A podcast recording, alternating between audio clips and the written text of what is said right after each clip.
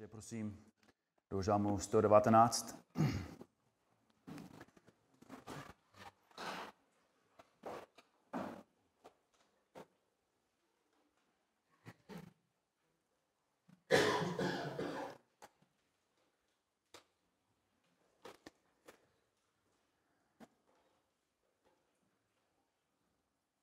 A budeme číst od verše 33. A všimněte si dobře, že to, co budeme číst, je modlitba.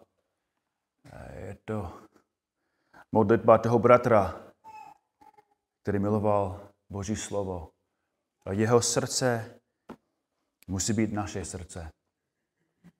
Jeho touhy musí být celý týden naše touhy.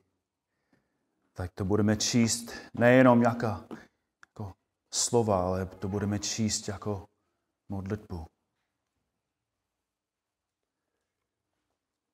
Žalm 119, verš 33. Vyuč mě, Hospodine, cestě svých ustanovených, a já je budu důsledně střežit. Dej mi porozumět, budu střežit tvůj zákon a jej zachovávat celým srdcem.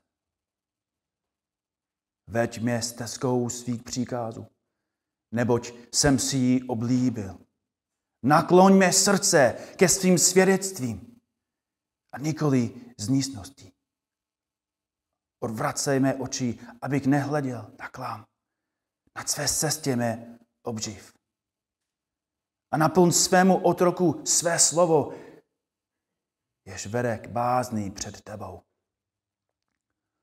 Odvrát ode mě potupu, které se lekám, vždyť tvá nařízení jsou dobrá. Hele, toužím po tvých přikázáních. Obživ mě ve své spravedlnosti. Hospodine, to je naše modlitba.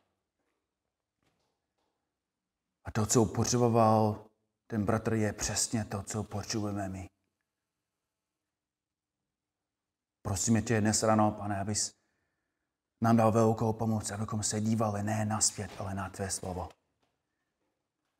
Pane, na jedné straně, jako my jsme tady na dovoleně, do církevní dovolená, jsme za to vděční. Ale Pane, nikdy nemáme dovolenou od tvého slova. My jsme stále tvé děti, stále patříme tobě, stále musíme tebe poslouchat, stále potřebujeme milost, Pane. A proto tě prosíme i dnes ráno znovu, abys nám dal velkou milost. Můžeme číst, můžeme poslouchat, můžeme studovat tvoje slovo, ale bez tvého Ducha Svatého, Pane, nic nemůžeme změnit. Nemůžeme aplikovat tvoje slovo do svých životů. Jsme úplně bezmocní bez tebe, bez tvé moci, bez tvé milosti. Prosíme tě, Pane, abys nám dal tu milost, porozumění, to pochopení, abychom přijali tvoje slovo. Pane, děkuji ti za ty svatý tady. Děkuji ti, že si tolik obětovali, aby mohli být tady spolu. Mohli by být tam jako v Chorvatsku nebo v Egyptě. Ale Pane, jsou tady na Černé hory, aby poslouchali tvoje slovo, aby trávili čas spolu. Tak poženej jim, Pane. A prosím tě, abys mi dal taky milost a moc, abychom mohli dobře jako vysvětlovat tvoje slovo. Děkuji ti ještě jednou za to, co máš pro nás. Milujeme tě, Pane, a děkujeme ti ve jménu tvého Syna. Amen. Amen. Tak ještě jednou. Dobré ráno.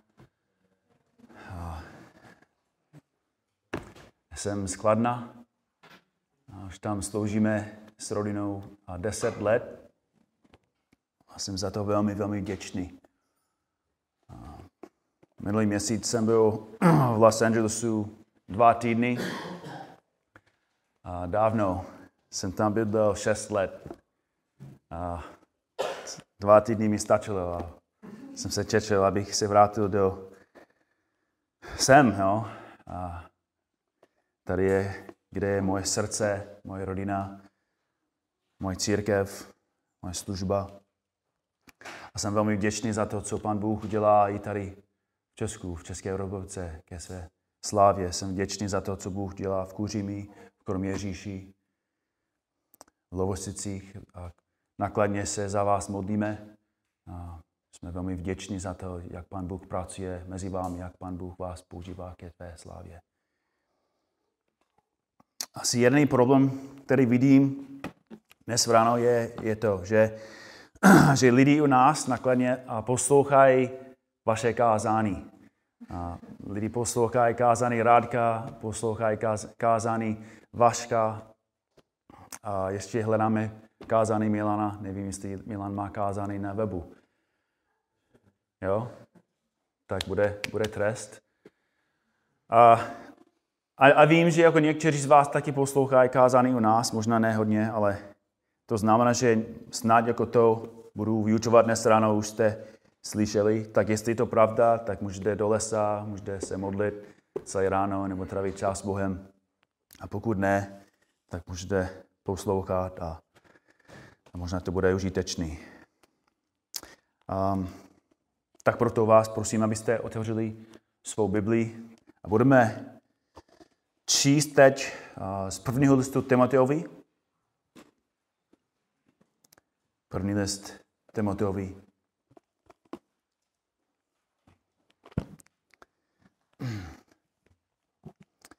My jsme trávili 6 týdnů verší 4 a 5. Tak to budeme probírat dnes spolu. První Timotejovi 3. A já budu číst od prvního veršu do verše 7. První Timotejovi 3. Věrohodné je to slovo. Usiluje-li někdo o biskupství, touží po dobré práci. Biskup, který má být bezúhonný, muž jedné ženy, střídmý, rozvážný, řádný, pohostinný, schopný učit, nepijan, nerváč, nýbrž mírný, nesvarlivý nebo hrabivý, má dobře vést svou rodinu a udržovat děti v poslušnosti, se vší počestností. Neumí-li někdo vést svou rodinu, jak se bude starat o Boží církev? Nemá být teprve nedávno obrácený, aby nespíšněl a neupadl do ďáblova odsouzení. A musí však mít také dobré svědectví od těch, kdo stojí mimo, aby neopadl do pohánění a do ďáblové léčky.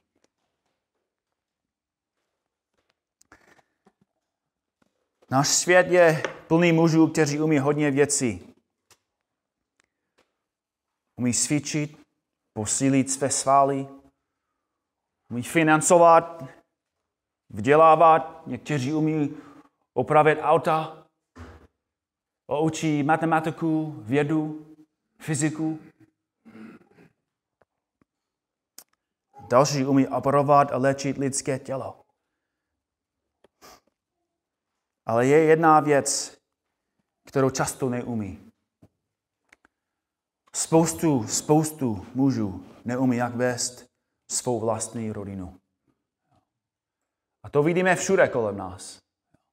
A jak Milan kazal včera, psychologové říkají, helej, váš problém je tohle a tohle, helej, pojďme se sednout, budeme provídat nějaké věci, všechno bude v pohodě. A ten stejný psycholog jede domů a má úplně stejnou rozbitou rodinu doma. On sám vůbec neví, jak vést svou vlastní rodinu. Tak není to překvapující, když celý svět je v chaosu, protože člověk ani neví, proč je tady. Nevíme, proč existujeme. Nevíme, kdo nás stvořil. Svět neví, proč je tady vůbec. A proto neví, jak má používat své životy. Za co existují. A proto znovu, to není překvapující, když její rodiny jsou úplně jako ve zmatku, úplně rozbité. Manželství nefunguje. Otec vůbec neumí, co má dělat jako s dětmi. Ale bratři, to očekáváme už. To už víme, že to bude stále zmatek ve světě. Ale co je šokující, je, když vidíme ten stejný zmatek v církvích. Je to v pořádku, že ztracený otec nemá a neví, co má dělat se svou rodinou, ale když vidíme muže v církvích, kteří říkají, že znají Boha, jsou zachráněni, ale oni sami neumí, jak vést své rodiny, tak teď vidíme, že církev má krizi. Církev i tady v Česku je plná mužů, kteří neumí vést své rodiny. Slovo přeloženo jako neumí znamená mít znalost. Nemají znalost, nemají schopnost, neví, co mají dělat. A Boží slovo říká jasné, že pokud muž neumí vést doma, nemá žádné právo vést v církvi. A důvod, proč Pavel je tak přísný, je, že jak žijí vedoucí, tak budou žít ostatní muži. A to znamená pro Pavla a pro nás, že starší jsou vzory. A jak žijou starší ve sboru, tak budou žít ostatní ve sboru. Pavel píše v 3. kapitole, verš 15. Pro případ, že bych se odpouzdil, abys věděl, jak je třeba si počínat v Božím domě. Jímž je církev živého Boha sloup a opora pravdy. Pavel jasně říká, že církev je sloup pravdy. Kažeme pravdu a žijeme pravdu. Ukazujeme světu, jak to vypadá žít pro Boha. Ale když církev nemůže ukazovat světu, co to je rodina, tak máme krizi. A ta krize je velká, protože svět nejenom neučí, nebo církev nejenom neučí, ale svět teď učí církev. A církev opakuje to, co učí svět. A tady v Česku kolem nás vidíme, teď nevidíme hranici mezi světem a církví.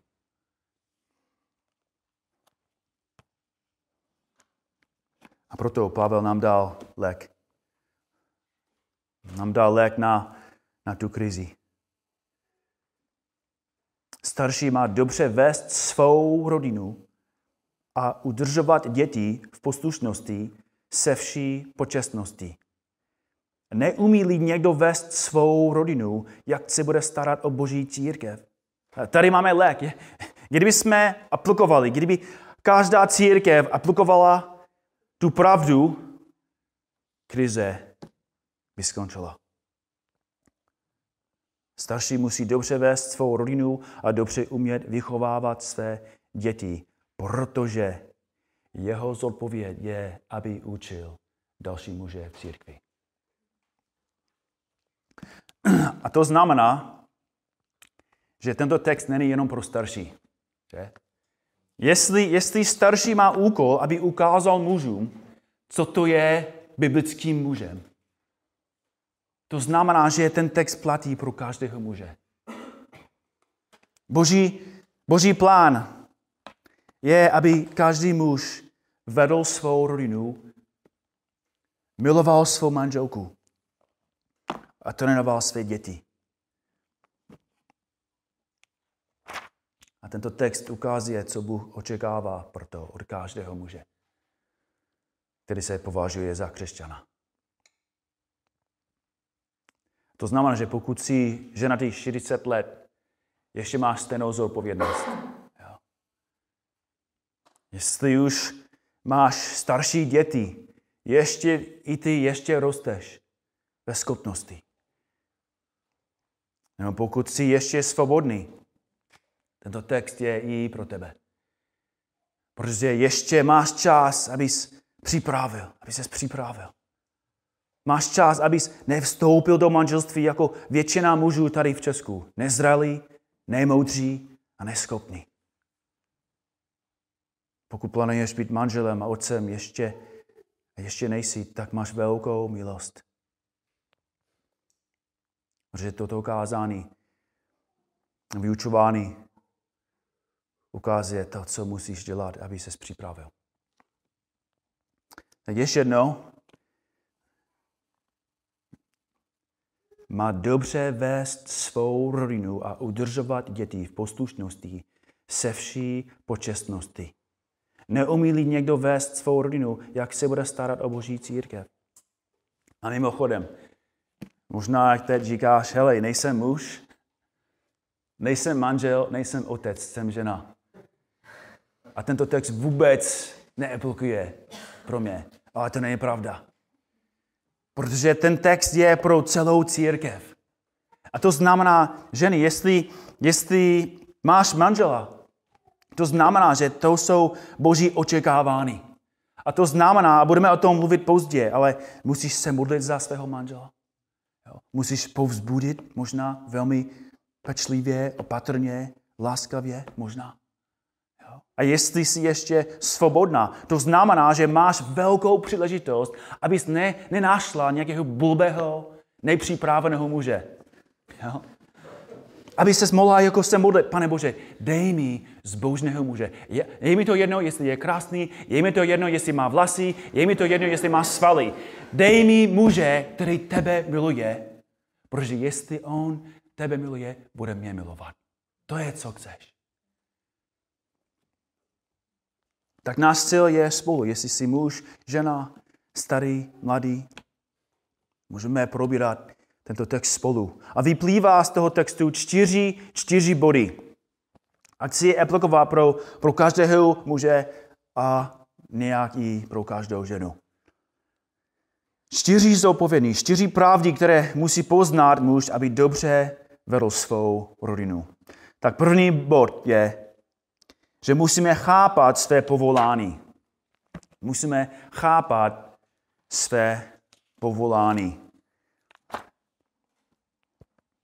Ještě jednou, Pavel píše, má dobře vést svou rodinu. Povolání každého manžela a každého otce je, aby vedl. To znamená, že základní slovo je vést. A musíme pečlivě studovat to, co znamená slovo vést, abychom věděli, co je naše povinností vedoucích. Vést znamená řídit a stát v čele. Řídit a stát v čele. A Boží slovo učí, že v rodinách muž stojí v čele. Muž stojí v čele. Adam stál v čele své rodiny. Toto jeho zodpovědnost vést Evu a sloužit jí a zachránit jí a vyučovat jí Hospodinem přikázání. A znovu vidíme, že Abraham taky měl stejnou zodpovědnost. Poslouchejte Genesis 18, 17 až 19. A Hospodin řekl, což pak budu před Abrahamem tajit, co chci udělat? Abraham se jistě stane velkým a mocným národem a budou v něm požehnání všechny národy země. Neboť jsem se s ním zblížil, takže přikáže svým synům a svému domu po sobě, aby zachovávali Hospodinovu cestu a konali spravedlnost a právo, aby Hospodin Abrahamovi naplnil to, co o něm řekl. Bůh, Hospodin, očekával, že Abraham bude vést svou rodinu.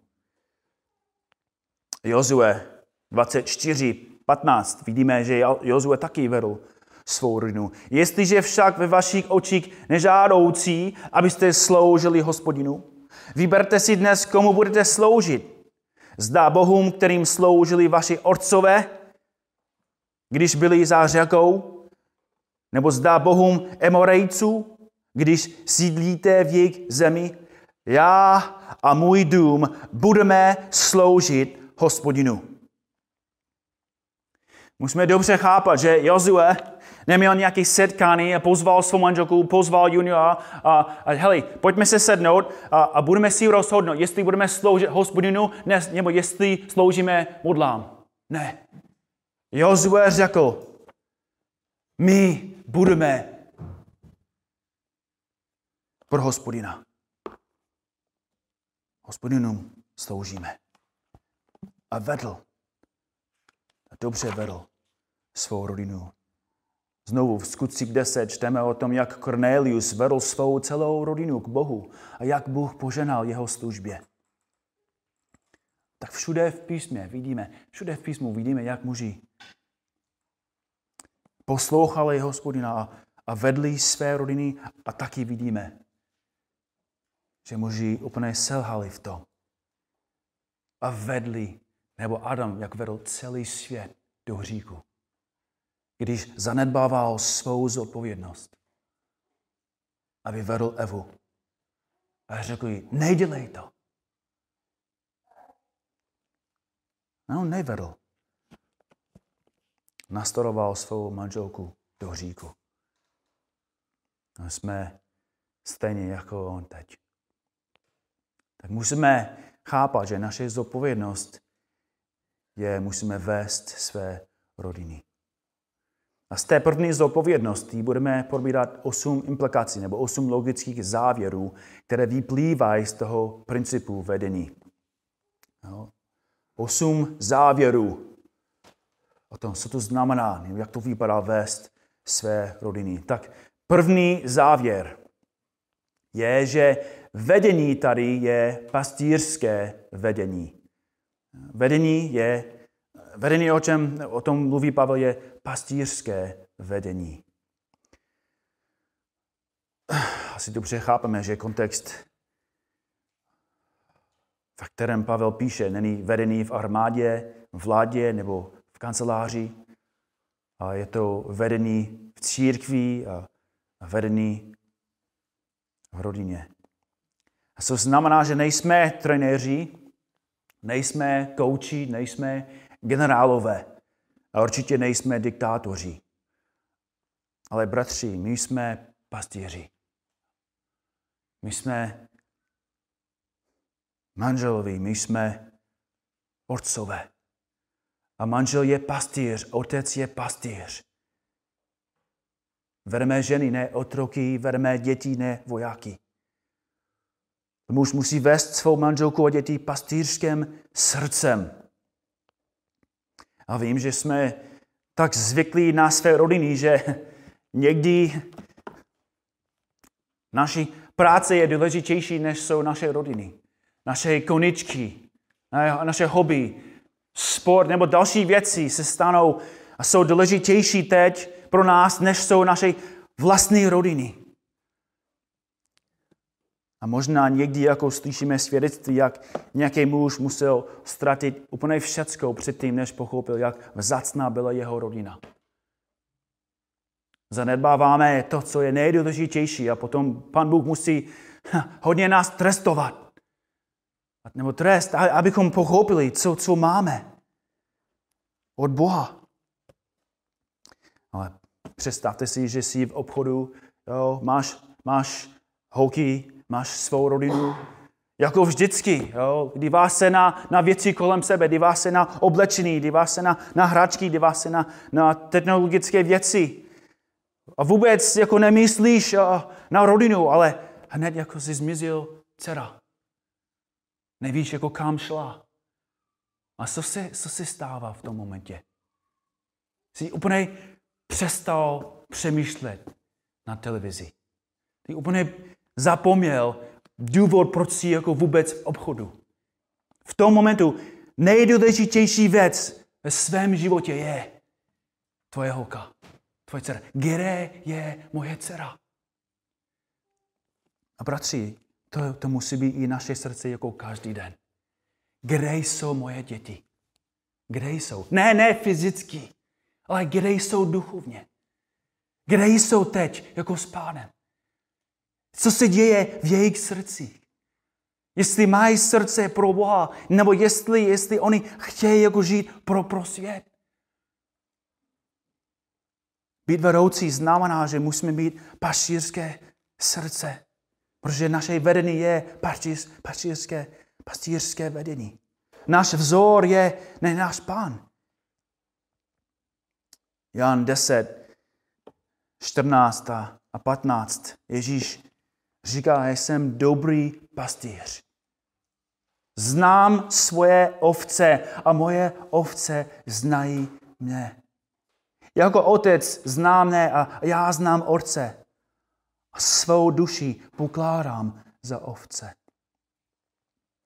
Bratři, Ježíš říká, že jsem dobrý pastýř. Proč je dobrý? Proč je dobrý? Protože zná své ovce. Jak můžeš vědět, jestli ty jsi dobrý pastýř doma? Stejným způsobem znáš své ovce. A musím vyznávat, že jako muž, který má 3 holky, to není jednoduchá práce pro mě. Mám 3 holky, mají úplně jinou povahu, často mají úplně jiné emoce, jiné záměry, jiné touhy. Je to někdy, že jako jsem jako na Marsu. I ten pes je fenka. Já jsem jedný muž doma. Manželka, 3 holky a fenka. Já jsem na Marsu. Jsem úplně mimo. Jo? Jako chci jako jít do pokoje, chci jenom se klánět. Pane Bože, pomoc mi. Jo? A co se modlím? Dej mi paštýrské srdce. Pomoc mi, Pane, protože jako jednoduchý pro mě mluvit o sportu, jednoduchý pro mě mluvit o Bibli, ale používat Boží slovo v jejich životech, to je něco jiného. To není tak jednoduchý. Holky nepotřebují studovat řečtinu, ale potřebují se učit, jak aplikovat Boží slovo do svých životů. A to znamená, že oni potřebují mou pomoc, mou moudrost. Oni potřebují slyšet od svého otce. I když její otec je úplně unavený, je zničený, možná je zklamaný, je slabý. Ale Ježíš říká, jsem dobrý pastýř. Proč? Protože znám svoje ovce. Znám, jaký mají. A říká, nejenom, že oni nás zná, ale moje ovce znají mě. Musím se ptát často, jestli moje holky mě znají. Já jsem vyrostl v křesťanské rodině. Každou neděli jsme chodili do sboru. A nechci jako o tom příliš moc mluvit, protože miluju svého otce, miluju své rodiče. Ale musím říct, že můj otec nevěděl, jak vést svou rodinu. A když jsem se stal křesťanem, když jsem činil poukání na univerzitě, první věc, která se stala v mém srdci, bylo, že Bůh mi ukázal, jak vzácný byli moje rodiče, i když mě nevedli k Bohu. Já jsem viděl, jak nevděčný jsem byl celý život. Jak jsem jenom očekával věci od ně. Jak jsem očekával, hele, dej mi peníze, dej mi tohle, abych mohl jako dělat tohle. Ale když Pán Bůh mi otevřel oči, okamžitě jsem viděl, jak sobecký jsem byl. A vzpomínám si, jsem jim napsal velmi dlouhý dopis, abych vyjádřil svou vděčnost. Ale další věc, kterou jsem si uvědomil potom, byl, že já jsem neměl jako dobrý vztah se svým otcem. Jako celý život jsme žili v stejném domě. Celý život byl se mnou. Byl strašně velmi dobrý otec. Když jsme hráli fotbal, byl s námi. Když jsme hráli basket, byl s námi. Trávil hodně času s námi. Ale stále jsem ještě ho nepoznal. My jsme mluvili o sportu. My jsme mluvili o sportu. A vzpomínám si, že jednou jako jsem řekl tátovi, hele, táto, jako chtěl bych jako s tebou. On ještě cestoval, prodával věci jako ve firmách. A jsem se řekl, jestli můžu jako s tebou. Říkal, já, dobře, pojď. A byl jsem s ním celý den. A o čem jsme mluvili? O sportu. Bylo to velmi, velmi těžké pro mě. Protože jsem chápal, to je můj otec. Mě plodil. Ale já ho neznám. A on mě nezná. On neviděl, jak jsem žil tak hluboce v říku. Jak jsem žil jako v spouře proti Bohu. On vůbec neviděl, kde jsem byl do 3 ráno, včera, nebo před rokem. A když jsem se stal věřící, nemohl jsem chápat, proč mě nevedl? Proč se mnou nečetl Boží slovo? Proč jsme se nemodlili? Proč mi někdo řekl, Markusi, co děláš se svým tělem? Co děláš se svým životem? Co jsi udělal včera? Kde jsi byl? Pro koho žiješ? Za co žiješ? Já jsem nikdy neslyšel ty otázky. A já chápu, že můj otec neměl pastýřské srdce, protože jeho otec byl i zavřenější. A chápu, že je to velmi těžké někdy pro nás jako muže. Nejsme často otevření, ale musíme dobře poznat, kde jsou naše děti, v jakém stavu jsou, za co žijou. A bratři, to znamená, i dnes ráno musíme pochopit, že vedení znamená oběd. Vedení znamená oběd. Vedení je rozhodnutí, že i když už máš hodně břemen, budeš nosit ještě víc. Poslouchejte, to co říká 1. list Petrův. Známý verš 3, verš 7.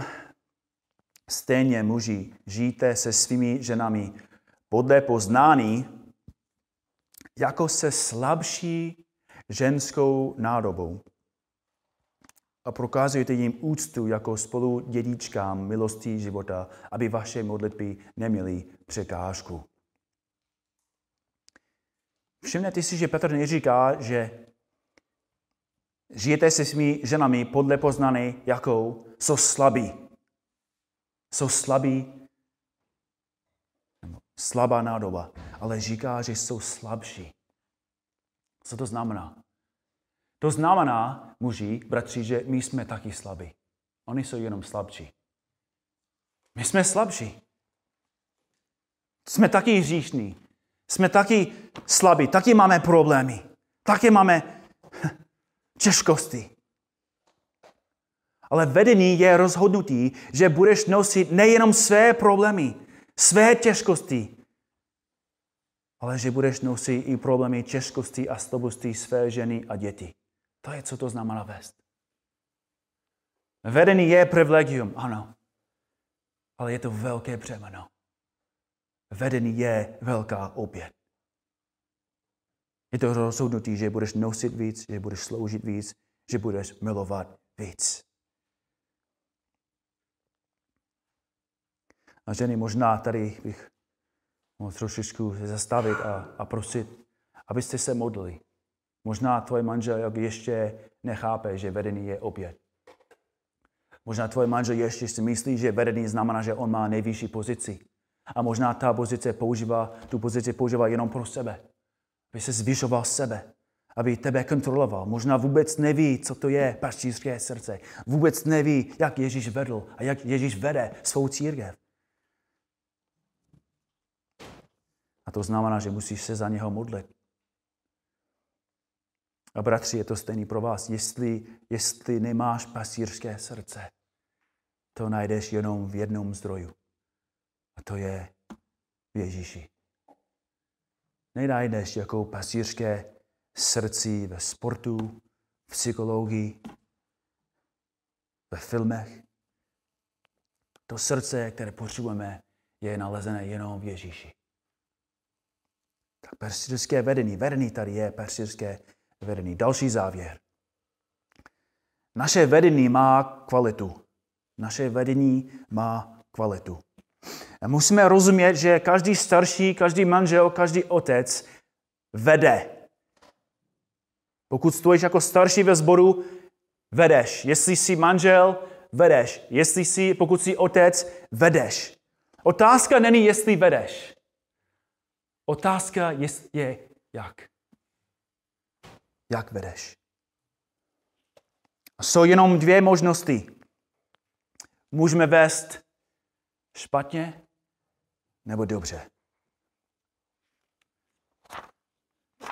To jsou jediné možnosti. On říká, má dobře vést svou rodinu. Každé vedení má kvalitu. Vedeme dobře nebo špatně. Ale další závěr. Protože otázka teď je, jak můžeme vědět, jestli vedeme dobře nebo špatně. Další závěr je, že každý muž vede někam. Každý muž vede někam. Slovo vést je akční slovo. Ukazuje na směr. Každý muž, každý otec, každý manžel někam směřuje svou rodinu. Někam směřuje svou rodinu. Kdo přijel sem autem? Asi skoro každý. Kolik lidí v autě řídil?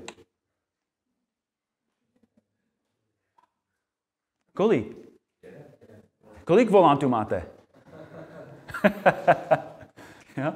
Hele, na cestě sem Sofíka byla trošku nemocná. Jo, jak se nějakou car sickness nebo... Jo. A potom jako měla nápad, že hele, protože ona si uvědomila, že když jako člověk řídí, nikdy není nemocný. Tak oni si mysleli, hele, ona seděla vedle mě, ona začala vedle jako řídit. Jo, měla jako neviditelný jako volant a řídila se mnou. Nevím, jestli to pomohlo nebo ne. Jo. Ale ve skutečnosti vůbec neřídila. Jenom jeden člověk řídil. Já jsem řídil. Je jenom jeden volant v autě. A to jedno, jestli manželka nosí kalhoty, jak tu říkáme jako v angličtině. To funguje v češtině? Dobře. Jo? To jedno, jestli manželka nosí kalhoty, nebo jestli manželka dělá každé rozhodnutí, to vůbec jedno. Ten manžel ještě vede.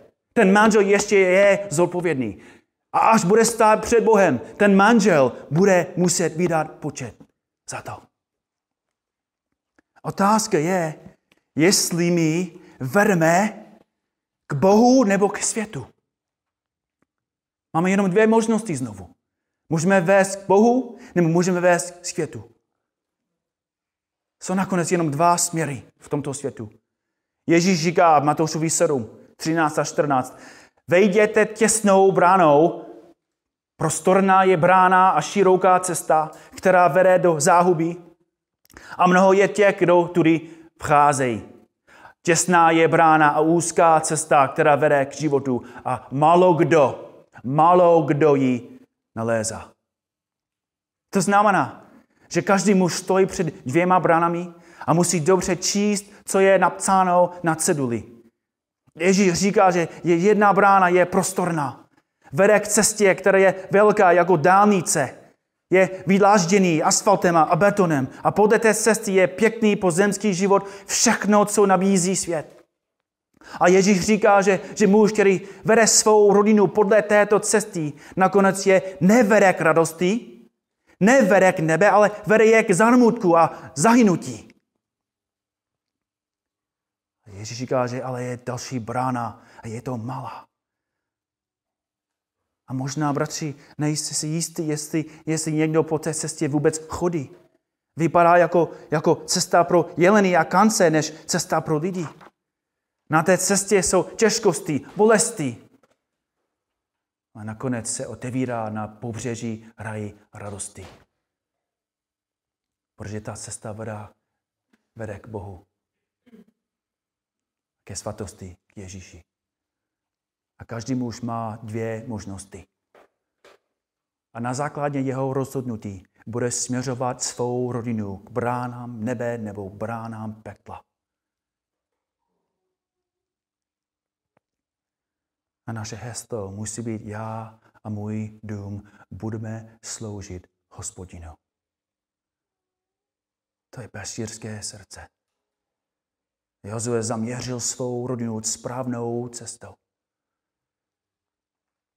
Jako statečný muž řekl, že je mu to jedno, co si myslí celý svět. Je mu to jedno, co mu nabízí. Je mu to jedno, co říká manželka. Je mi to jedno, co říká děti. Nevím, jestli víte, kdo je Hudson Taylor. byl jako anglický misionář, sloužil mnoho let v Číně. A jeho otec byl velmi zbožný muž a jeho děda byl velmi zbožný muž. A jeho děda byl první křesťan v jeho rodině. A což je velmi zajímavé, jeho svědectví je velmi silný.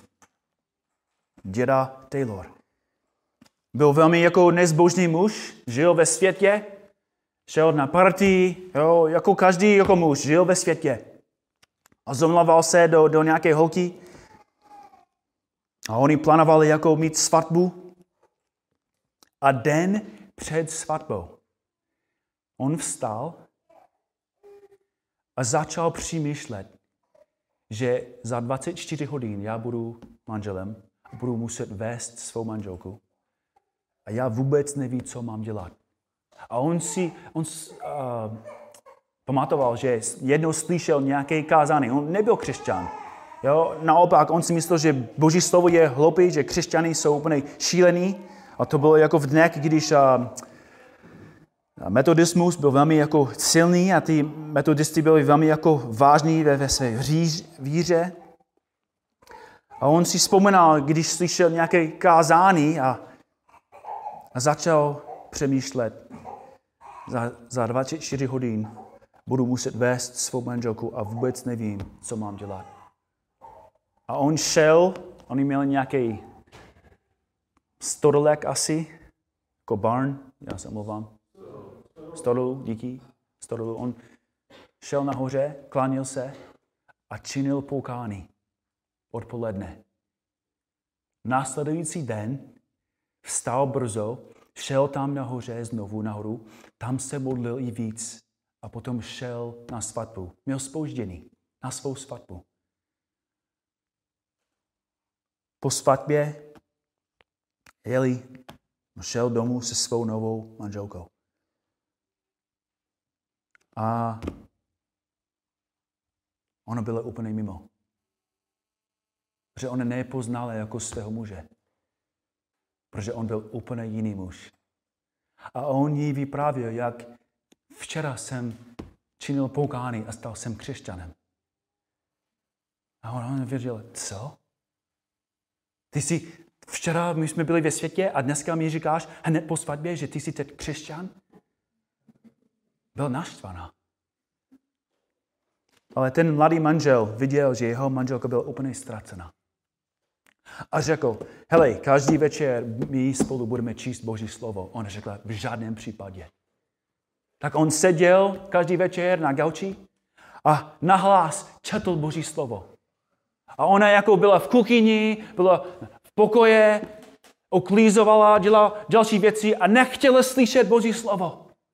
Ale každý večer četl Boží slovo. A jedno, když četl Boží slovo a si uvědomoval, že jeho manželka je na cestě do pekla, jeho srdce bylo tak zlomené, že úplně fyzicky vzal svou manželku, posadl ji na gauč, skoro na ní seděl a četl Boží slovo a modlil se k Bohu. A prosil Boha, Pane Bože, otevři jí oči. A ono bylo jak v šoku, že její manžel bral její spásení tak vážně, že ona se taky modlila a činila pokány. Jako viděla, že její manžel ji miloval. Že její duše byla pro něho důležitá. A svým vedením ten muž vedl svou manželku k Bohu. Bratři, to musí být naše srdce. Možná máš křesťanskou manželku. Úžasný. Ale musíš ji vést k Bohu.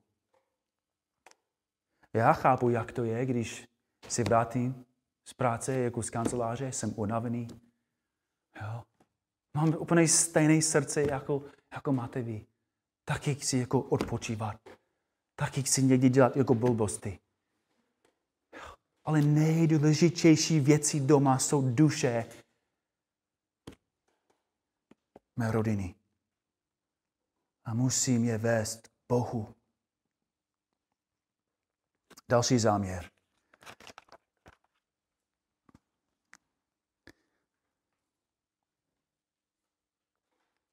Chceme pauzu, nebo?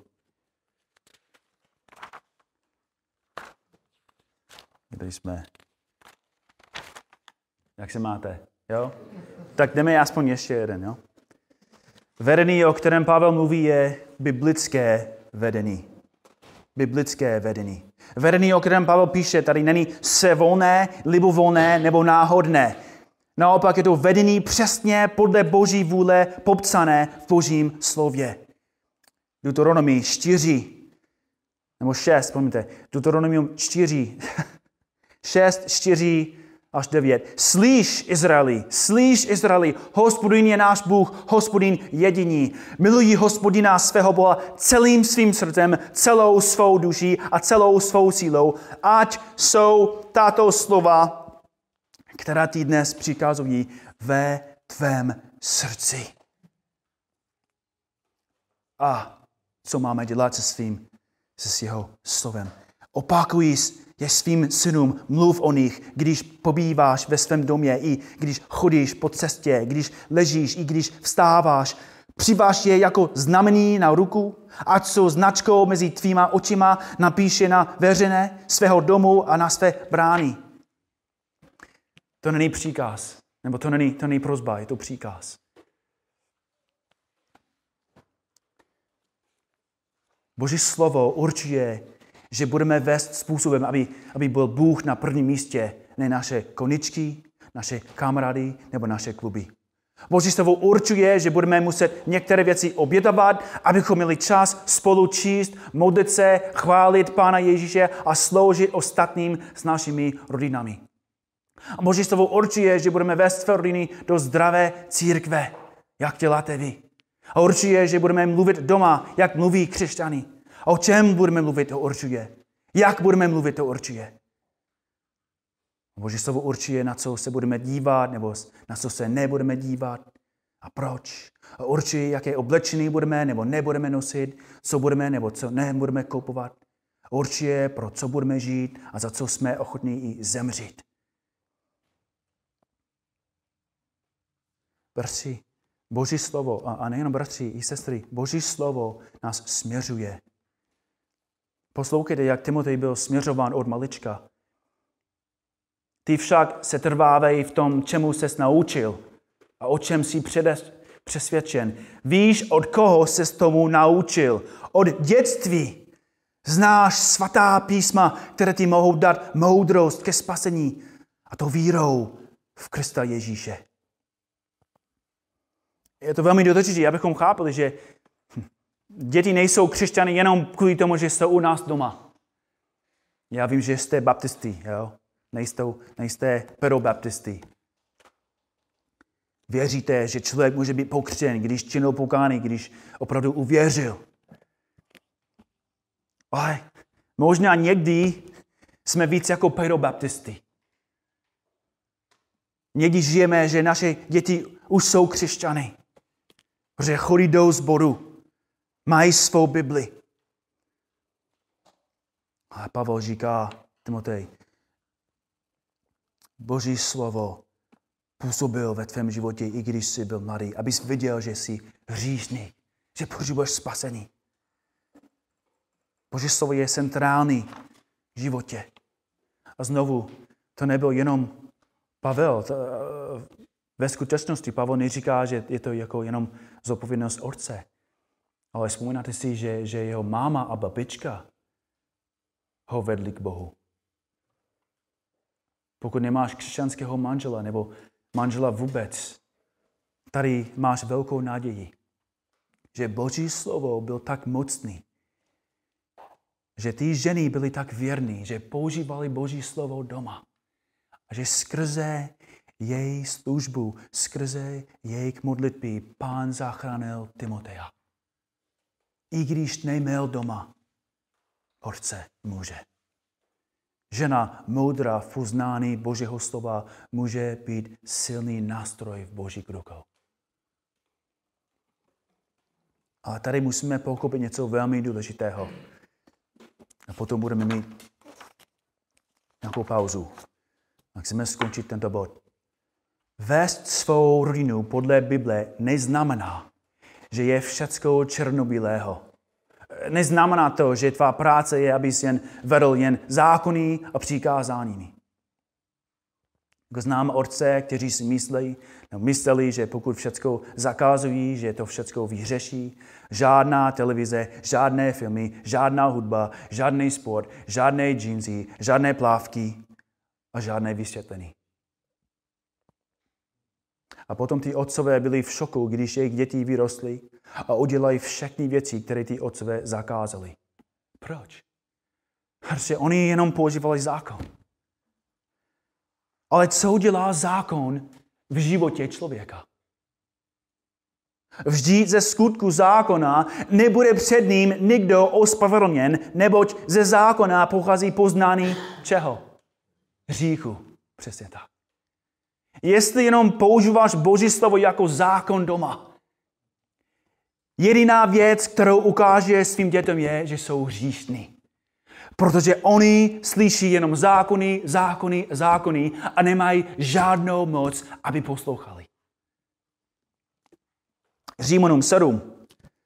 Co tedy řekneme, že je zákon hříchem? Naprosto ne, ale hřích bych nepoznal jinak než skrze zákon. Vždyť o žádivosti bych nevěděl, kdyby zákon neříkal, nepožádáš. Řík využil příležitosti, které se mu dostalo skrze to přikázání a probudil ve mně veškerou žádivostí nebo žádostivost. Bez zákona je totiž řík mrtev. Jinými slovy, zákon říká, co nejsmíme dělat. A když říkáme dětem, co nejsmí, její hříšná vůle říká, ale já chci. A když člověk konečně vidí, že důvod, proč stále dělá stejný hloupý hřích, je, že je otrok hříchu, tak konečně je připravený volat k Ježíši.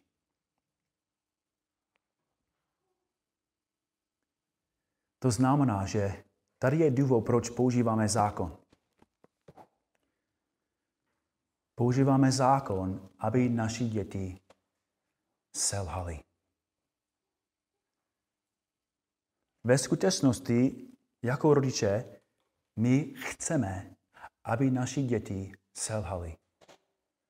Aby oni věděli to, co je v jejich srdcích. Musíme šikovně používat Boží slovo. Ano, říkáme ne. Nejsmíš dělat tohle, ale to říkáme s poznáním, že oni to udělají. Proč? Protože to je přesně to, co je v jejich srdci. Je to velmi, velmi nebezpečný, pokud máš děti, které je velmi poslušný, vždycky poslouchá. Protože to znamená, že všecko je navenek. Poslouchá a ty si myslíš, hele, mám andělka. Mám nejúžasnější dítě. Nemáš. Jeho srdce je stejné jako tvoje srdce. Skrumpované, hříšné, mrtvé. A proto potřebuješ vidět, a on potřebuje vidět své hříchy, svou hříšnost. Proč? Abys ho mohl vést k Bohu. Je velmi, velmi těžký pro nás jako rodiče, protože nechceme, aby naše děti zřešily. My chceme, aby naše děti byly poslušní. Ale musíme očekávat, že budou selhávat, protože jsou stejní jako my. A to znamená, že tvůj úkol je nejenom, abys používal Boží zákon, ale abys jim ukázal evangelium. Musíme jim vysvětlovat důvod, proč nemůžou poslouchat. Že nemají moc. Nemají sílu. Mají skrumpované vůli, které nemůže poslouchat i radovat z Božího slova. A to znamená, že musíme mít růst ve schopnostech, abychom dobře vedli a používali Boží slovo doma. Můžu říct, určitě jako vy, kteří máte starší děti, to dobře chápáte, ale když moje holky byly mladé, bylo to velmi jednoduché je vést. Když měli 4, 2 a 9 měsíců, to bylo velmi jednoduchý. Nedělej. Jo. A když to dělali, to dostali na zadek. Bylo velmi jednoduchý, černobílé. Ale teď to nejde takhle. Nejstarší už má 14 let a nemůžu jenom říct ano a ne. Není mimo. Roste a moje jako rodiče musíme je vést, aby oni byli schopni žít. Aby oni měli poznání, proč jsem tady, co to je život.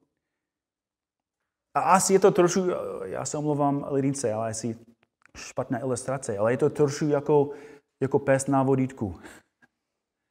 Jo. Když jsou malí, mají vodítko. Nejsou schopní, aby si jim uvolnil, aby si je dovolil, aby je jako běhali všude, protože oni hned jako dojdou do ulice a konec. Ale někdy chodíš do parku a dovolíš, aby běhali jako 10 minut bez vodítku, aby se naučili, jak poslouchat a přijít zpátky, když slyší tvůj hlas. A postupně prodloužíš čas, aby běhali víc a víc bez tebe. A tvůj záměr, tvůj úkol je, aby oni byli připraveni žít svůj život sám v Boží slavě. Aby oni byli připraveni i někdy vést svou rodinu. A to znamená, že nestačí jenom říct lidince, nejsmíš jako chodit na rande. Nejsmíš mít vztah s nějakým klukem. Nejsmíš, protože oni chtějí. Ale musíme dobře diskutovat. Boží slovo je moudré. A Boží slovo dobře nám ukazuje a vysvětluje, proč Bůh určuje ty věci. Jaký je jeho záměr, jaké jsou důsledky. Protože Boží slovo má dobré plány pro nás a vede nás k radosti. A mimochodem nemůžeme lhát dětem. Nemůžeme jim říct, hele, tam není potěšený. Je. Hřík nabízí potěšený. A to potěšený je krátkodobé a nakonec to vede k zarmutku, ke smrti. A někdy, když posloucháme Boží slovo, a to nás vede k zarmutku, ale nakonec stále nás vede k radosti a k životu.